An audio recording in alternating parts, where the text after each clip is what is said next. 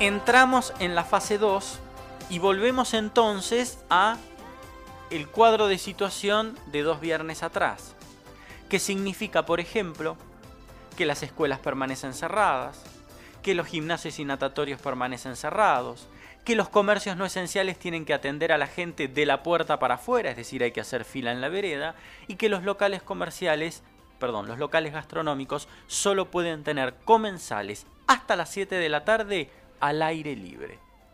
Y claro, a ellos no les conforma esa medida, sobre todo con este tiempo, con este frío. El viernes se reunieron con el municipio, te lo adelantamos aquí, y pidieron de alguna manera volver a fase 3, es decir, volver a trabajar con gente en el interior de sus locales. Ricardo Camgros es empresario gastronómico, participó de ese encuentro con el intendente vía Zoom y está en línea con nosotros. ¿Cómo estás, Ricardo? Buen día. Hola, buenos días, Walter, y a toda la audiencia. Ricardo, yo lo sinteticé, pero quizás no haya sido el único pedido que ustedes le hicieron al intendente. ¿Qué solicitaron? Y mira, eh, nosotros lo, lo, que necesitamos, nosotros, todos los colegas gastronómicos, es poder eh, sentar gente en nuestro interior, desde ya con el, con el aforo correspondiente al 30%, eh, ya sea al mediodía y aunque sea hasta las 23 horas de la noche. Eh, somos conscientes que el trabajo del mediodía es, es muy, muy tranquilo y la gente sale de comer a la noche, casi el 80-85% de nuestra facturación eh, son de, de noche. Eh, sabemos que, que, es difícil, somos conscientes de, de la situación de, de, nuestra ciudad, de la situación sanitaria, pero bueno, también el intendente como, como nos, entendía, nos comprendía, que también él es consciente de la situación que, estamos viviendo económicamente desde ya. Ricardo, yo me ponía a pensar lo siguiente mientras te escuchaba. Ustedes van a poder trabajar, llamémosle a puertas abiertas, de hoy al viernes. Me voy dos semanas atrás si lo tenés presente de lunes sí. a viernes de dos semanas atrás, cuando también estábamos en fase 2, cuando también podían trabajar hasta las 19, pero solo con gente afuera y cuando ya hacía frío. ¿Te acordás cuántas mesas ocupaste esa semana? Eh, yo lo que tengo positivo en el caso de Tierra de Azafranes y Tandilia, que, que son dos de, de, mi negocio gastronómico, que tenemos un, un, jardín, un jardín de invierno, con un techo que es corredizo. Eso a nosotros nos ayuda porque, bueno, podemos sentar gente ahí porque es un espacio en el cual eh, hay aire. Pero bueno, hay muchos colegas que, que, no tienen la suerte de tener así espacios eh, semicubiertos, eh, la mayoría de los del centro y demás, eh, no tienen. Entonces, eh, también un poco esto es pedir para, para, para que haya un balance y para que todos podamos, aunque sea, trabajar un poco. Ese era un poco la, lo que le pedíamos al, al señor intendente. Sí, sí, no me cabe duda. Te preguntaba porque me parecía, me, podía ser gráfico si vos me decías, si tenías presente, cuántas mesas se pueden ocupar un mediodía, un mediodía de estos, un mediodía frío. Sí, en este caso yo en el jardín, ahí yo la, las mesas que tenía la, las ocupaba, por eso, porque son muy pocos los lugares eh, que, que, tienen la, la, la, la posibilidad de, de, tener estos espacios.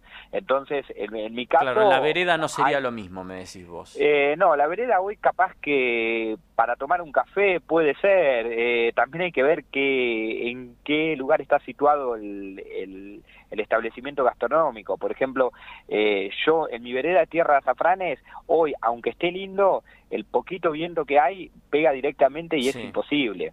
Una sí, cosa sí. es también estar tomando una cerveza y otra cosa es estar eh, almorzando o cenando. Eh, la gente busca estar más cómoda. Eh, yo creería que la vereda ya es como, en esta época del año es como tacharla, es como decir nada. Sí, sí, absolutamente.